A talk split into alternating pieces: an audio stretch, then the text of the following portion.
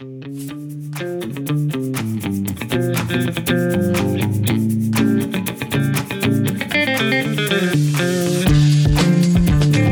everyone, Shannon Tipton here and welcome to the Learning Rebels Coffee Chat, where all the cool L&D peeps hang out. While you're here, don't forget to hit the subscribe button so you don't miss out on future chats. Today, the cool kids are talking about learning from failure. Now, we've all experienced failure. For example, I didn't get that one perfect job. I've been rejected by a variety of conference organizers, and I've had ideas fail with clients.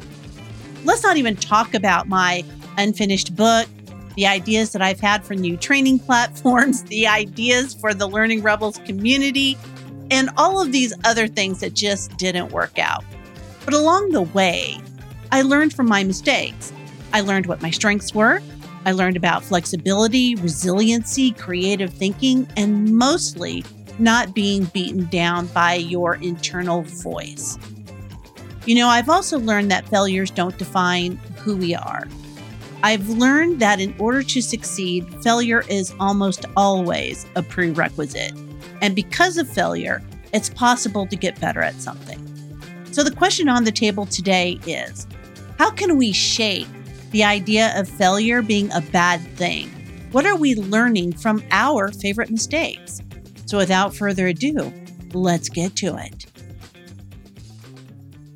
Okay, hello everyone. Here we are, another Learning Rebels coffee chat talking about learning from failure and all our favorite mistakes. That's what I'm calling it. I refuse to take a negative point of view on this. It's like we've made fabulous mistakes and we've learned from those fabulous mistakes. The key is, and I guess the question on the table is, how are we going about learning from those mistakes? How are we keeping track? I guess. So when you make a mistake and you learn from it, where are you capturing that information? How are you capturing that information so you don't do it again or that you can ensure that you are, in fact, learning from it, right? And putting it into action. And you saw in my email the list of things that I considered to be, well, sort of failures or sort of incompletes, if you will, because I think that we all have those things. And I thought, you know, now's a good time to be honest about what you do and the things that don't work as well as you had hoped that they would work. And what do you learn from that? Right, Thomas Edison, exactly. We have not failed. I've just found 10,000 ways that won't work.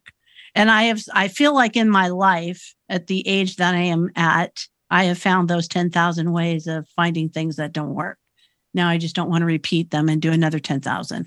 So I'm going to turn it over to you guys on that note. I'm going to turn it over to you. What were your thoughts when you read my email? What are your thoughts around how you're learning from failure, how you're embracing this? I mean, I wrote it in the chat that I'm glad that now kind of company culture allows for yes. learning from things because in the past it was punished or people were afraid to take any chances because then you had a target on your back you know but now it's like nope we just need to fail faster so that we get to what's working and embrace like again being able to take the time to reflect like what did we learn from that that we don't want to repeat mm-hmm. and then there's always the story of the the guy who invented New Coke or whatever. And then oh, right. first they, you know, wanted to fire him. They're like, no, that was so expensive. Like, why would we want to take that learning somewhere else? Like, you know, yeah, but here. I totally agree with that. And I think you're right. There's something to be said about a shift in company culture right now about people being, some companies being a little bit more free to allow for that space, that psychological safety space that we all need in order to, you know, experiment and to test those little ideas to see whether or not they work and then to be able to move forward, right? So taking those little experiments, not big ones, but little ones that don't cost a lot of money or take a lot of time. And those are okay to fail. You know, it's fail fast, right? I feel like part of it is like taking a beat for yourself because I'm going to be harder on myself than anyone else ever is, even within the organization. I feel like I'm fortunate enough to be in an organization that lets you like figure it out as you go. But I think in part of planning, we should have that period of reflection, like intentional reflection, not just in a group, you know, that we're evaluating, but like self-reflection. So you can go, "Oop, I did make a mistake." The reason why I say that is because if you don't have that built into your process, it's easy to be like, and then you run over it, you feel like you failed, and then lather, rinse, repeat. Right, right. When you talk about wash, rinse, repeat, that is just so true. And I think sometimes we find ourselves mentally in a loop like that, where there's a fear of failure because you get blamed for something. And when you get blamed for something, that doesn't feel good. And I don't want to be put on that block where now all eyes are looking at me for the wrong reasons. Right. And now, and it just goes circular like that. And then we find ourselves just being caught up in our own minds, in our own brains. And we can't, we can't escape that.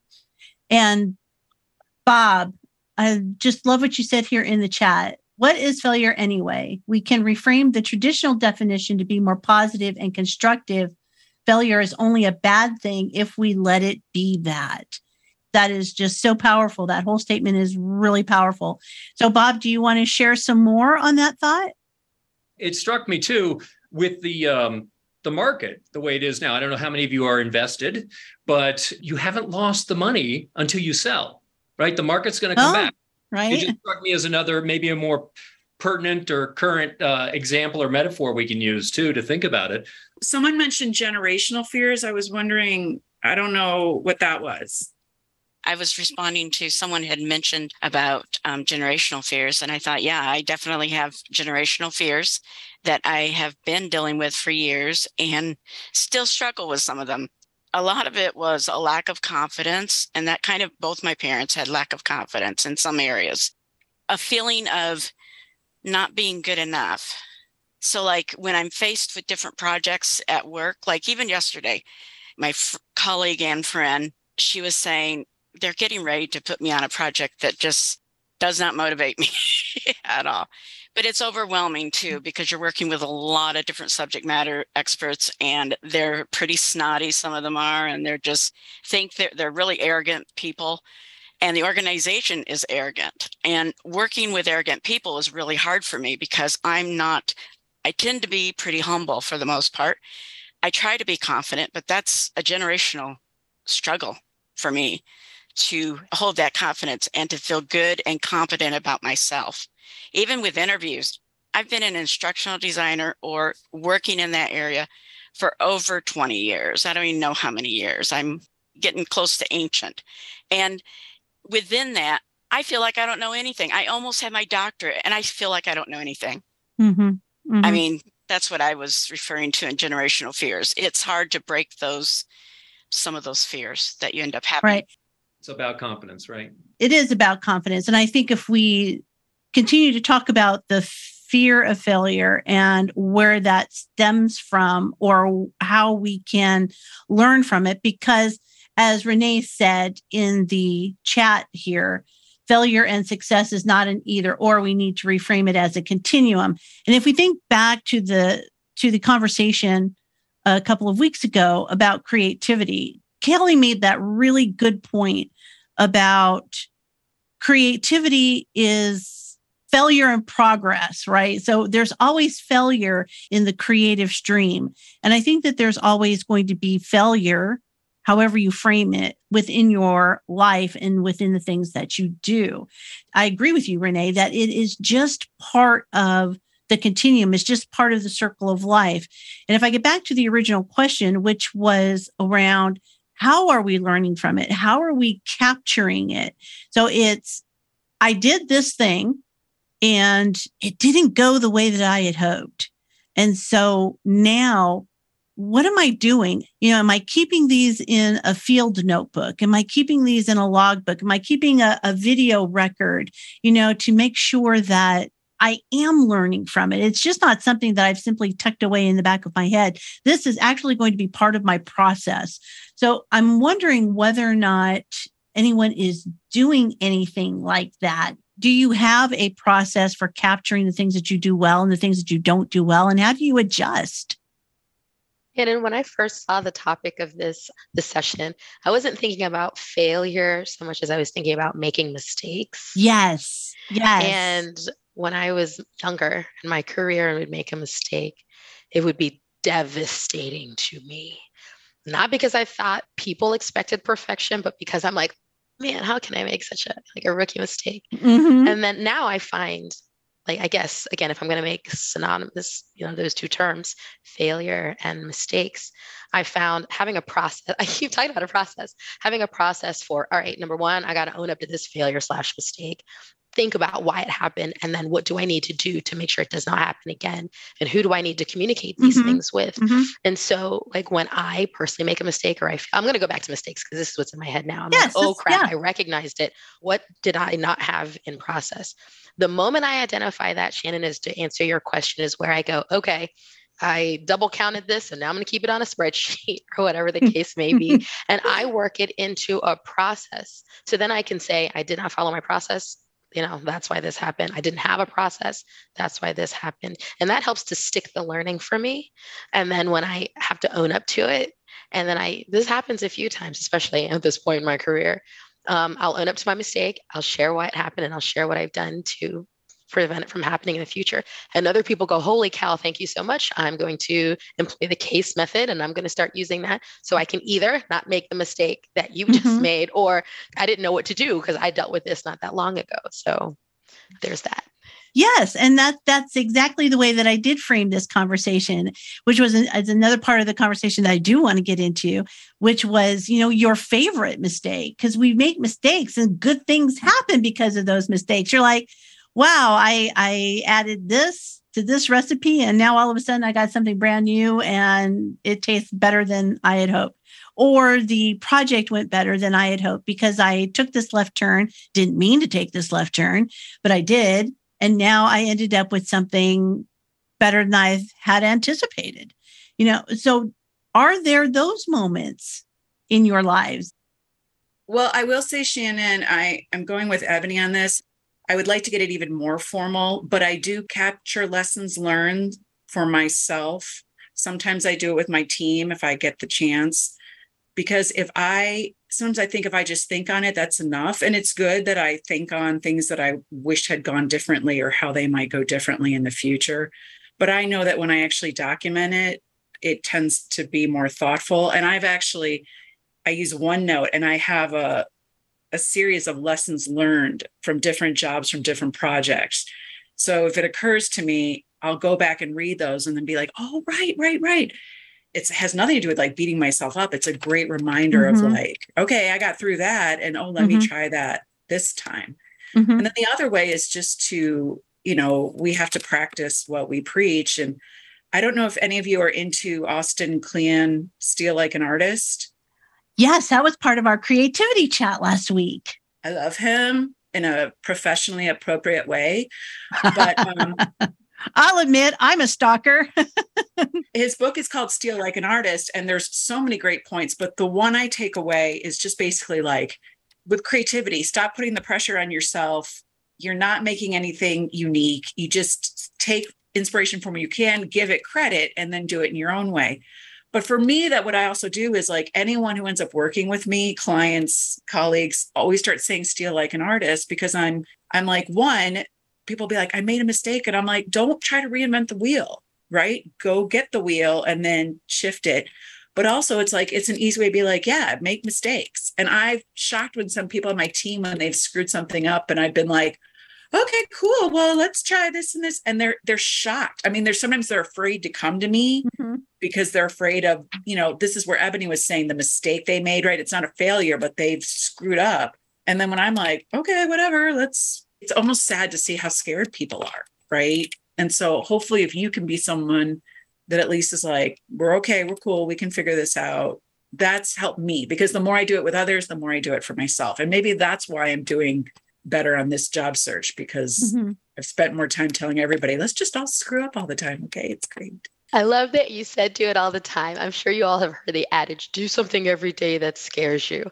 I don't know about oh. y'all, but I don't have time to find things that scare me every day. I but... got enough stuff around me that scares me. I don't need to be digging deeper into that hole. Oh my gosh, I just discovered I'm gonna I need to stop talking really because of the voice. But um last weekend I did like three things that scared me. I went to a an event completely by myself, not knowing a single okay. person. I went to a, a rollerblading event with these like oh. expert people, and I wanted to just watch, but they were like, "Come on, Ebony, get out here!" And I started swimming lessons. All of those things had me like butterflies for two hours before the event. And like, if I can flex that muscle of like mm-hmm. getting used to really forcing myself out of my comfort zone, now I get why they say do it every day. So now it's do something that scares me every week. So there. I love that. It goes back, and I, I've done a bit of work in working with experiments and using experiments as part of the industry and as part of life in general. And I think the more that we build in the ability to do or conduct small experiments, like I've mentioned before, and that starts with the questions, and you guys have all said it. It starts with those questions with how about if we? Let's try. Hey, crazy thought. Let's do this. And I try to, in my research, I've discovered, you know, there's a lot of questions that say, or a lot of statements rather that say, you know, you start with the why not, you know, it's, um, well, why not try? Why not do this? Why not do that?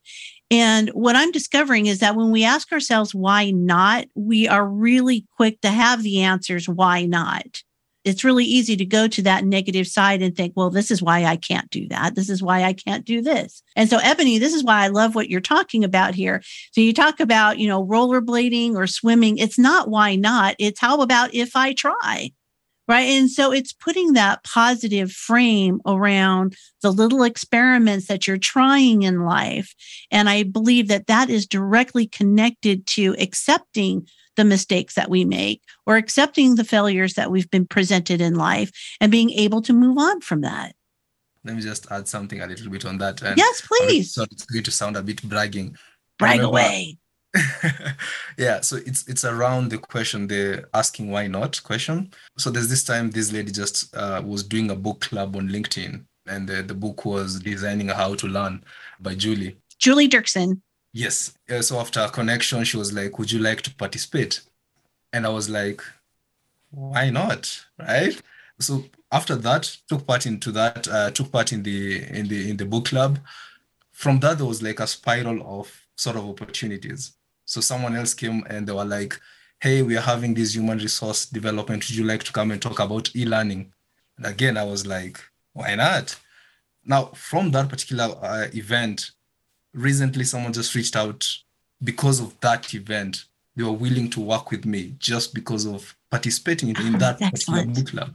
That question of why not, I think Shannon is very powerful to us, especially when something which is very unfamiliar and something that is very scary, like Ebony was saying, something scary, just go ahead and try it. Right, because you just never know. You just never know. And I'm going back there because Sam, you had made a comment here about the chiropractor's office. And so you were at the chiropractor's office and they asked you for a business card. Is do you want to expand on this story? I was at the chiropractor's office and overheard the staff talking about an onboarding they were making. And I chimed in, well, that's kind of what I do. I make these onboardings and they didn't know what an e-learning was. They didn't understand the whole concept of it. And he's like, well, do you have a business card? I'm like, uh, nope. but you know, I gave him a link to my website, but it would have been much more efficient and effective if I would have been able to show them quickly. You know, this is an e-learning. This is right. what it looks like. This is how I can help you. But I'm at the chiropractor's office. Didn't expect to go into a jig, but it got me thinking that I could start putting up posters around. My town's a little small, but a neighboring town, like this is what I can do for you do you need help with onboarding? Do you need help with something like fire safety? Here's how I can help you. And market myself to some of these smaller companies. Right. And I love that. And it goes right along with what Dickson was saying. So you never know when you go into something when an opportunity may present itself. So in his case with the book club, and then you find yourself at the chiropractor without a business card, but hey, I could talk about this and so these these opportunities beget other opportunities. So even though you think, well, maybe my mistake here was not bringing a business card with me everywhere, but but you know what? You were able to talk through it and you've got people who are listening to you and wanting you to do other things. Same thing with Dickson there. I was at a conference earlier this week, and it was an industry specific conference that I had industry specific uh, business cards made up for. And I was with a team member. So uh, he was with me, and we were working the booth and all those other good things. And I went off to go visit somebody because he had pointed me in his direction. He's like, that guy over there, he wanted to talk to you. I'm like, all right, I'll go on over there. So I went over there, but I only had my regular business cards with me, not the industry business cards. I'm like, oh, dang it, bad salesperson, bad salesperson. So I'm already just kind of beating myself up a little bit.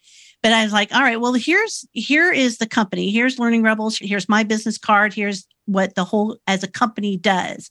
And so now he's like, Oh, I only thought you did this. I'm like, No, I do all these other things too. And he's like, Oh, well, this is really handy. And I'm like, Oh, thank goodness.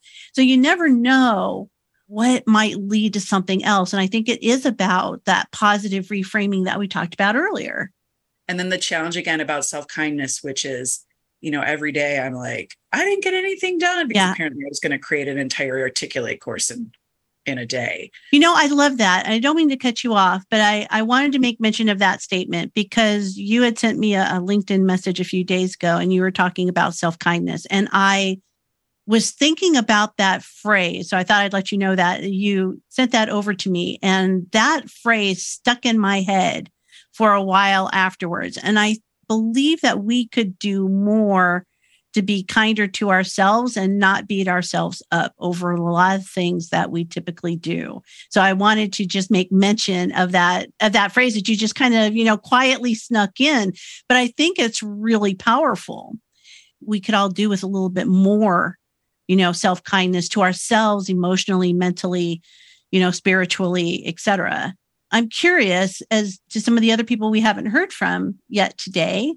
What are you doing to build up that self-kindness if you will or or to reframe the mistakes in your life as happy accidents as i'm seeing in the chat how how are you dealing with this my new i won't say new but as we get more seasoned in our uh, existence less things bother you so one of my favorite phrases right now is man if that's the worst thing that happens today it's a pretty gosh darn good day yes i love that if this is the worst thing that could happen to me today, then then I'm okay with that. And it goes along with that saying, you know, how are you today? Well, I'm not six feet under, right? So I still have a roof over my head. I'm still alive and healthy.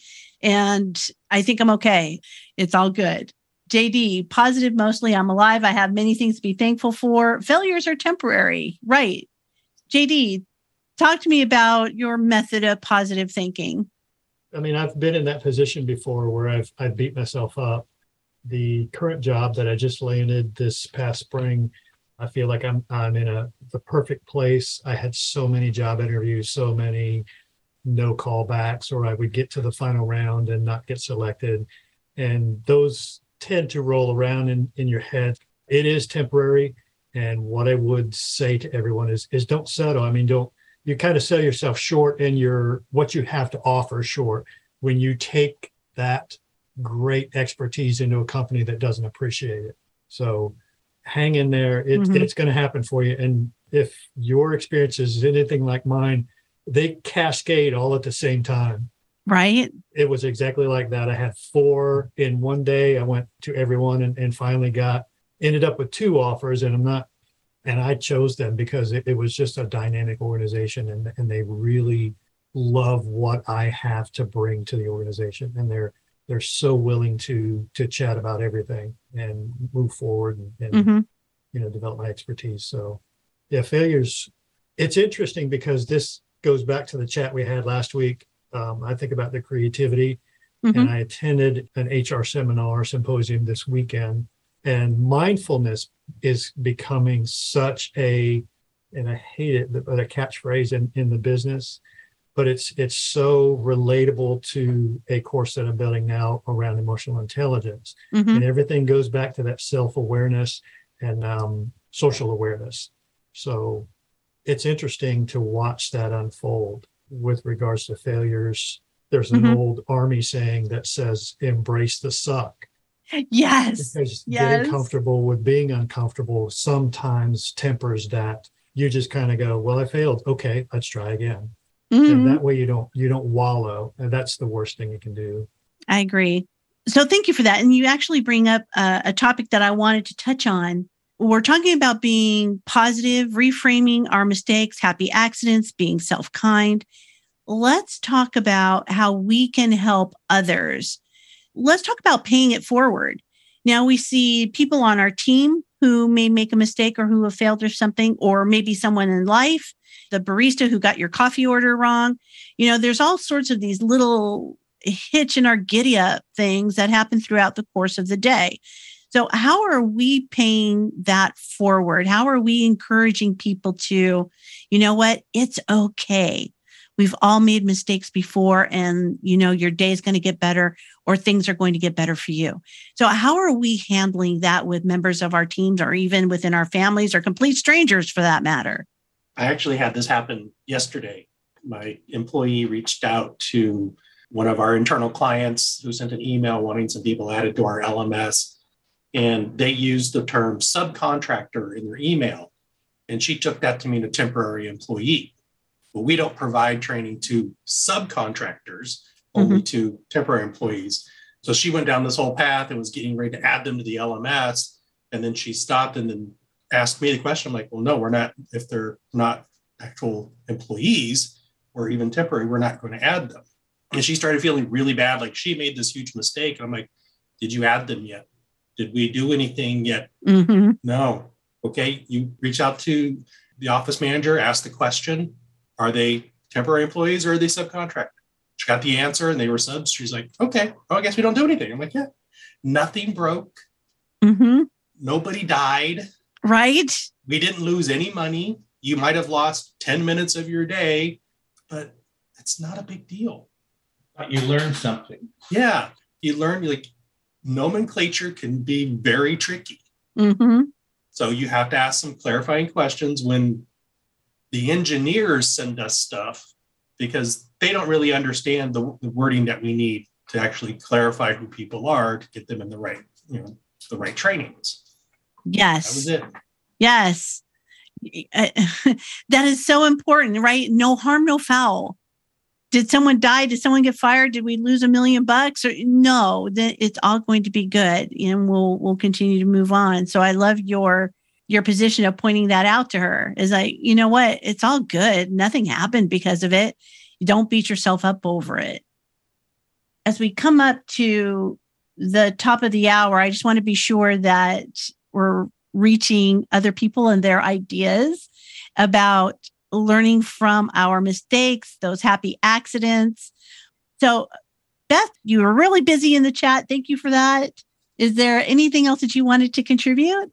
I didn't think of it this way till now, but when you asked what we do to uh, take care of ourselves, uh, I've been unemployed for about a year because of health problems.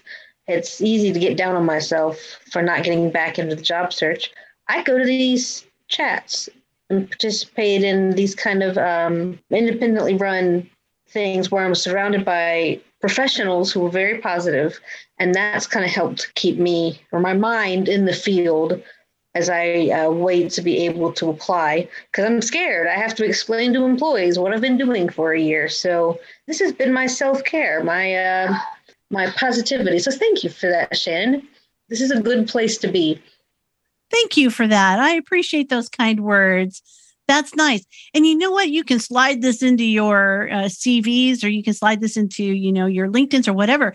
And you can call this professional development. This is what we do. A lot of the topics that we cover are about upskilling you know, upskilling yourself in the industry and talk about learning from mistakes. I mean, we've all made mistakes as we sit here as L&D professionals, whether it was making a course or instructional design something or leadership development that didn't go the way that we thought that we would.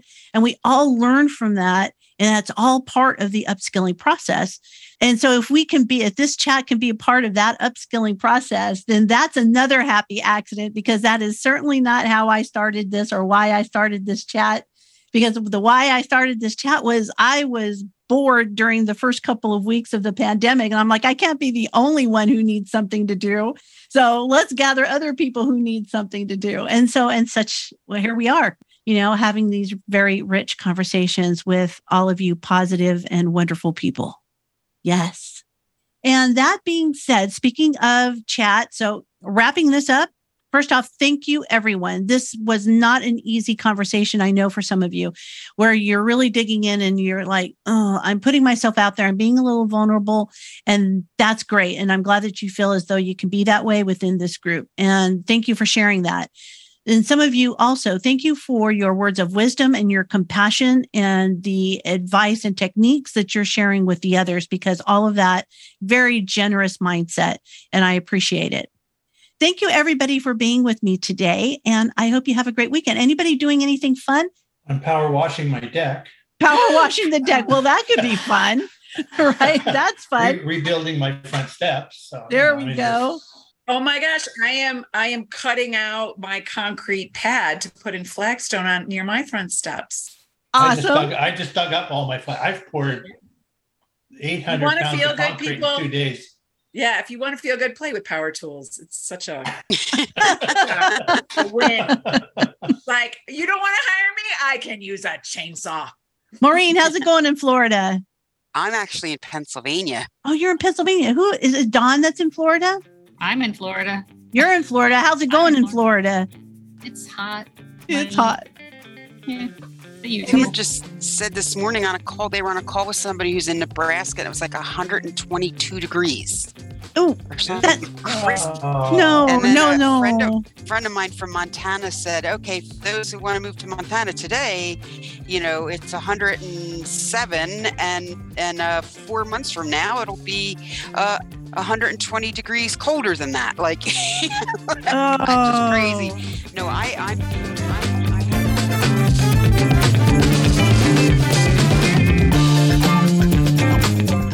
everyone, for hanging with us for another Learning Rebels coffee chat. Well, that was interesting. It all started with the question on the table What are we learning from our favorite mistakes? This chat was a manifestation of learning from mistakes. The delicious irony of losing your internet connection while hosting a learning from failure chat, well, that's learning in action. Aside from that, the big takeaway is our inner voice has more control than we think. It's how we deal with that inner voice that matters, starting with reframing failure as mistakes. It's a muscle we really do have to flex more. And Ebony had a very practical way of handling mistakes by simply keeping a log and turning those mistakes into a process from which to learn that's a very healthy way of beating back that vicious inner voice that we all have.